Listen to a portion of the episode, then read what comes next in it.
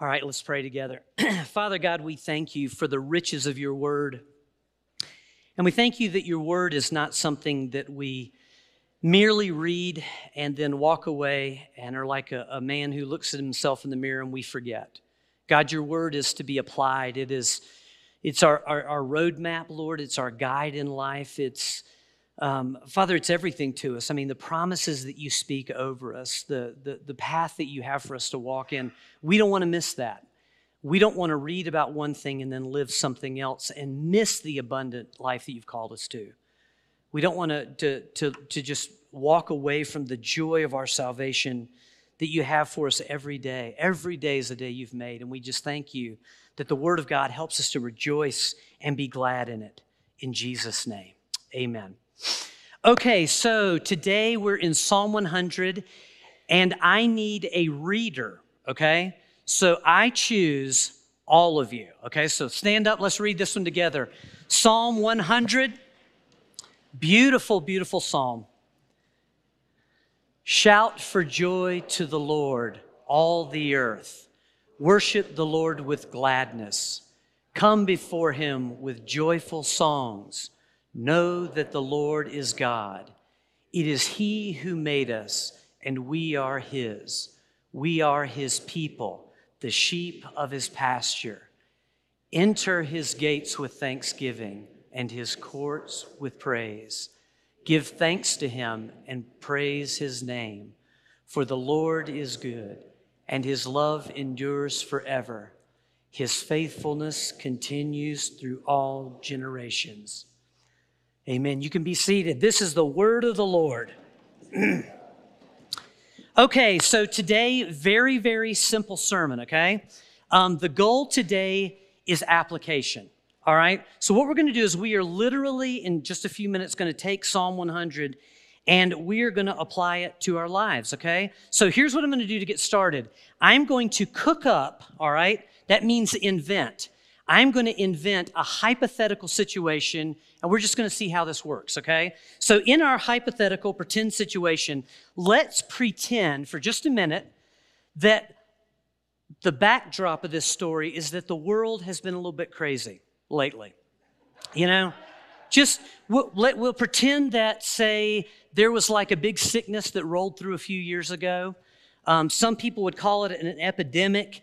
And it just, it, it got so odd that even the government kind of stepped into it, right?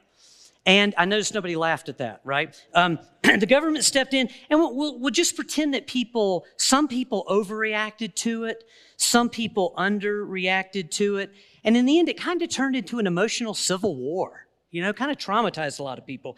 Then, okay, we'll say that things even got kind of weird and wacky politically, okay? I mean, just say, you know, politics is always kind of weird, but it just kind of got bonkers, right? In our world and in our, in our government, and you could even throw in an out of control dictator or two overseas somewhere. Um, then, then the economy got a little shaky, right? And it got so shaky that even the price of eggs went up, all right? But no worries for us, no worries at all, because we still have our church, right?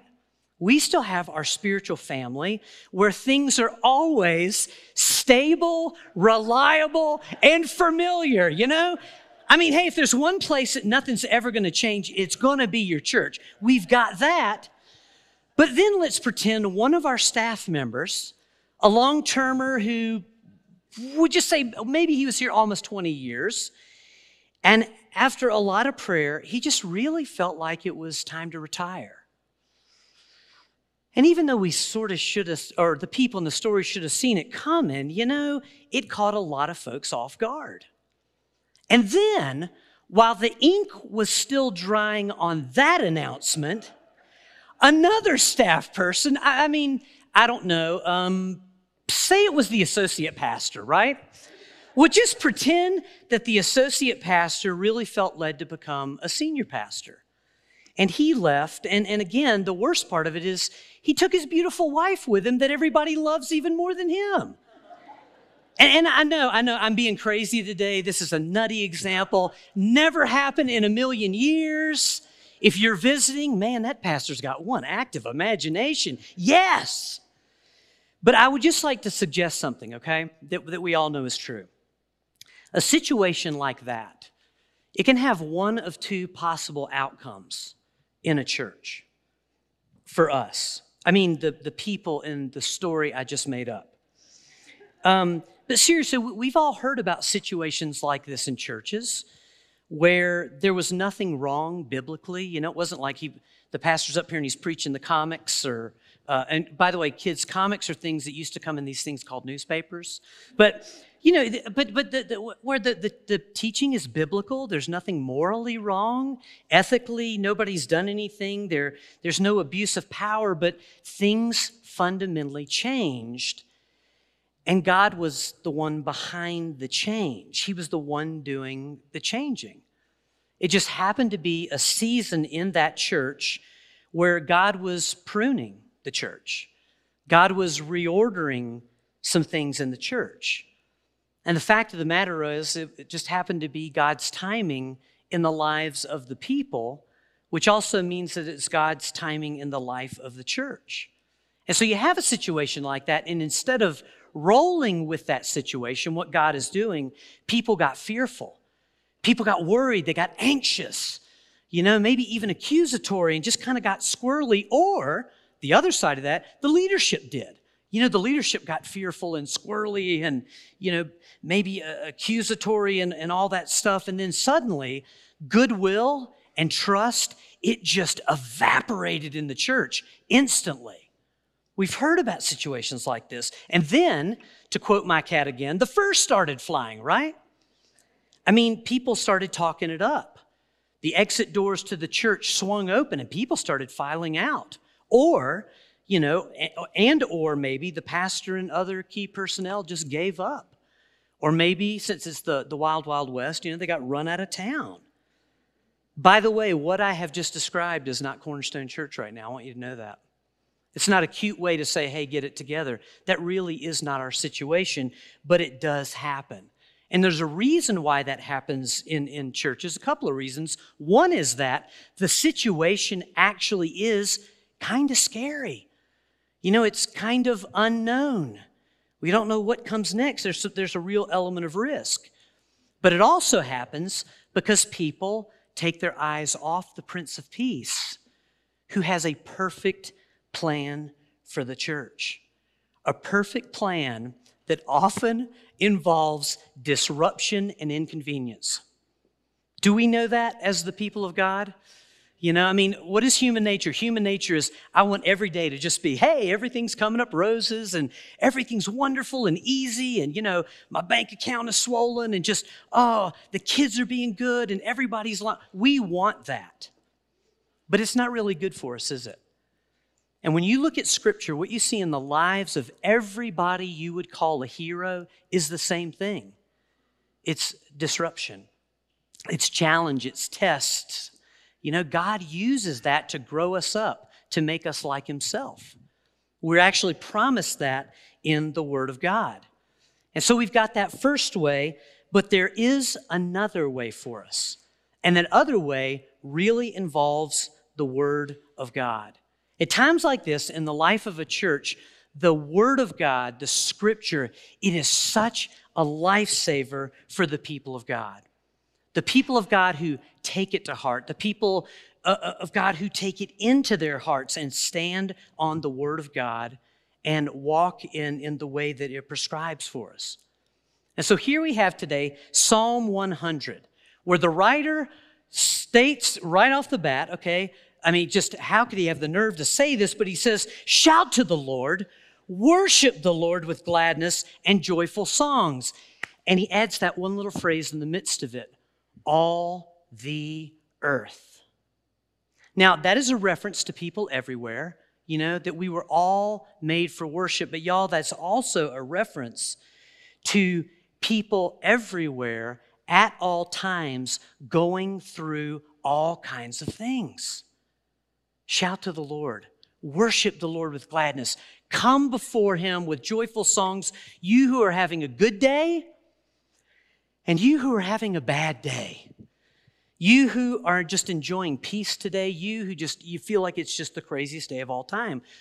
You who are in a difficult season, a trying season. And sure there's a part of that where we can all say, "Yeah, I will."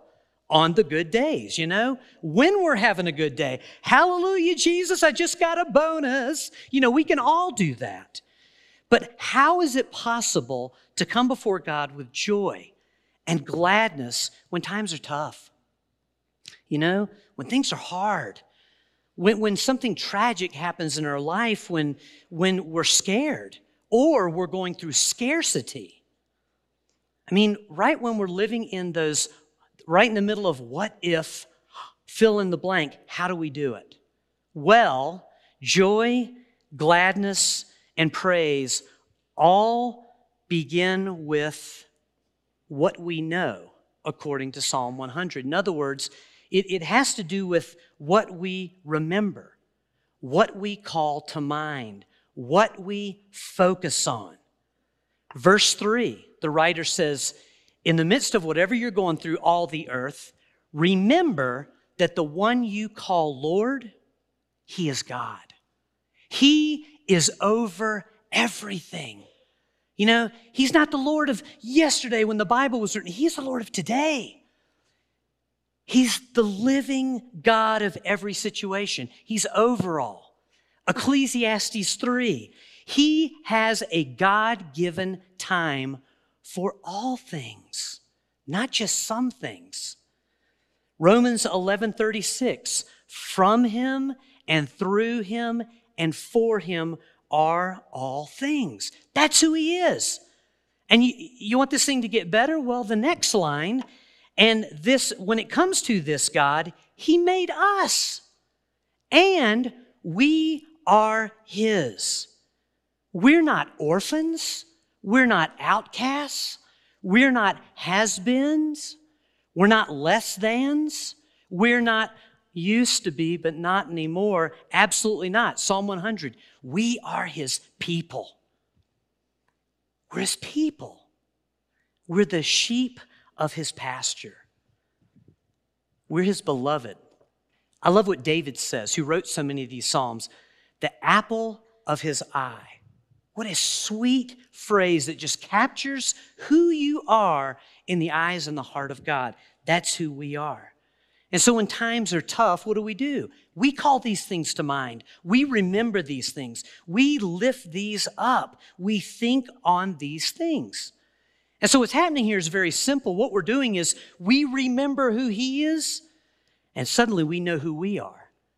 Man, what a beautiful movement, spiritually speaking. Have y'all ever done that before? You just, oh, having, having just the worst day of all time. And man, you can list it all day long and get all that energy. And then you look back and you just see what God has done in your life. You, you remember who He is, and it just changes things. That's what the writer is calling us to do. But then we get to verse 4, where we are encouraged now, after remembering who God is and remembering who we are, we are invited to do something. All right? Now, this something we are invited to do is countercultural. Okay, I'm gonna go ahead and tell you that. And by the way, I, am not trying to get on the soapbox here on this one. We need to be more countercultural, right? That's one thing that's, it's one of, I was talking to a pastor about this this week, and we, we want to recapture the culture of the church. We want to be who we are. Well, this is one of those. This is countercultural. You will not see this in hard situations out there in the world, but we're called to do it. It's also counterintuitive. This is not something you're going to just automatically do when, you know, the wheels are falling off in your life. We, this something, by the way, is foolishness to this world.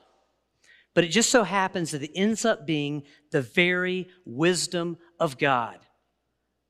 You know what it is? We enter his gates with thanksgiving. We literally turn on thanksgiving to God like a fire hose. And I know it sounds crazy to us as human beings, but it is the Word of God. It is our call as, as His people to thank God. And yet the question comes back because we're all human beings, right? We're all affected by stuff. How? How can we turn on thanks to God at a time like this? I mean, in our situation, right? I mean, Donnie's leaving us. And I don't know if y'all know this about me and Donnie, but Donnie's my boy, you know, my posse. This is this is my guy. You know, I told Donnie, I was like, you're one of my favorite people I have ever worked with. I mean, top three. You're in there. I won't tell you which one, but baby, you're up there. I mean, how do you, how do you, seriously, how do you thank God like that at, a time like that? How do we thank God as a people when that brings our staff down to five? I mean, do we have enough players to cover the bases on the spiritual ball field with five? It can really be challenging. Well, here's how we do it we simply look around.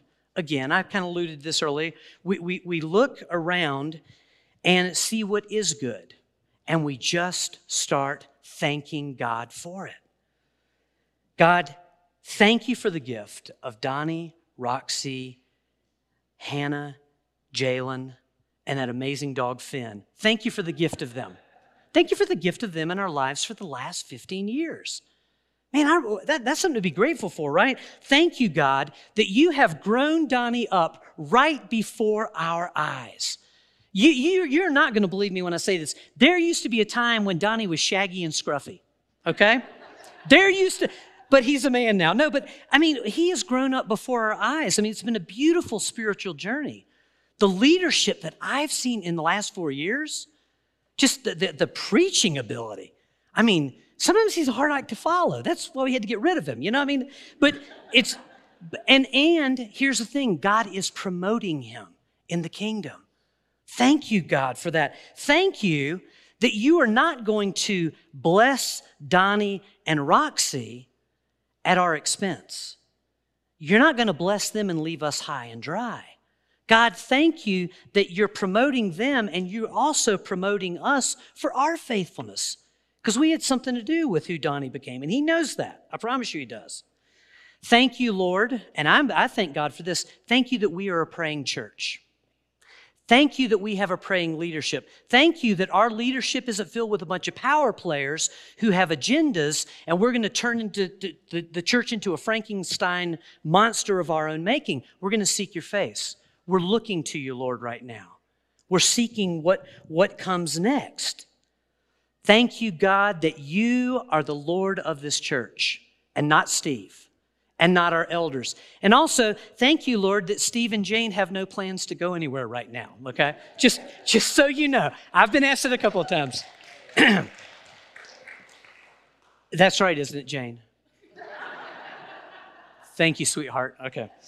Um, so, so we do that. We literally, and I don't know if you've ever done that, just begin to thank God. Uh, uh, Roger and I were talking about this the other day. Two greatest prayers we can ever pray are help me and thank you. Man, work that thank you in a difficult situation. And yet there are some times where we struggle to do that. The situation is so painful and so hard, we just, we just can't do that. Well, here's something you can do. Then give thanks to God that He is in the situation. Thank you, Lord, that you promise in your word that you will never leave or forsake me. Thank you that you who began a good work, you've promised to finish that word. Thank you, Lord, that I am never alone and we're not here to fend for ourselves. Thank you, God, that you are right here, right now. And then verse five, here's a few goodies you can throw in there. Thank you that you are good. The writer makes sure we know that. Thank you, God, that you are good. And we know the phrase, right? God is good all the time. All the time, God is good, especially now. That's biblical truth. We thank God for his goodness. Uh, going on, thank you, God, that your love endures forever. There's no expiration date on the love of God. It didn't end, right, with, with, with the first church. It's still true right now. There is never a time when God is not loving. There's never a time when his love is not cast on his people individually and collectively. And then finally, and this is a good one, thank you, Lord. And I got ahead of myself. Man, thank you, God, that you are faithful to all generations. And that was that reference, you know, he who began a good work, he's always, always doing that good work in our lives. Thank you, God. This is how we pray the word of God over our situations, over our church, over our lives. And I'll tell you one thing you talk about renewing your mind, resetting your mind, changing your thinking. I, will be honest with you, Donnie. This is just between us, so forget. Uh, when when I first found out you were leaving, um, I was happy for you. You know, I didn't sleep for about three nights just trying to do the math and all this other stuff. So I began to reflect on who God is and what He does. I, I went back 153 years to God's faithfulness as church. I slept like a baby when I did that. We reset and renew our mind like this with the Word of God. Just remembering who God is, what God does. Thank you, thank you, thank you, Lord. That's how we live out, by the way, uh, Isaiah 35 4. That's how we say to our fearful hearts, Be strong. Do not fear, your God will come. We lock onto the Word of God. We speak the Word of God, and we let the Word of God set the tone. And then what happens is we get to watch God do exceedingly and abundantly more we, than we could ever ask and imagine. That's how we enter in to, to worship. That's how we come before Him with joyful songs and gladness regardless of circumstances. So I'm going to pray, and then we're going to do that, right? We're going to celebrate. That's what worship gets to be today. We are going to celebrate who our God is, right? And that He's doing something really good right now, here and here. Okay? Let me pray for us. Oh, God, we love you. Your word is so rich. Your word is the best meal. And I just thank you that you, you have this way of doing this with us. And we see it in, in all the Psalms, Psalm 73 especially, Lord, but where we come in shaken in our boots. And then we put ourselves underneath your word, and then your spirit meets our hearts. And then maybe nothing has changed on the outside, but everything has changed within us. So, Father God, right now, we want in this worship time, we want to celebrate you, we want to honor you. Father, even as we, we, we sing, we are thanking you for what you're doing in Roxy and Donnie's life. And Father, I thank you for what you're doing in Cornerstone Church. Lord, I have been so excited about what comes next with this beautiful family. We just bless you. We love you. We honor you. Receive our worship, God, in Jesus' name.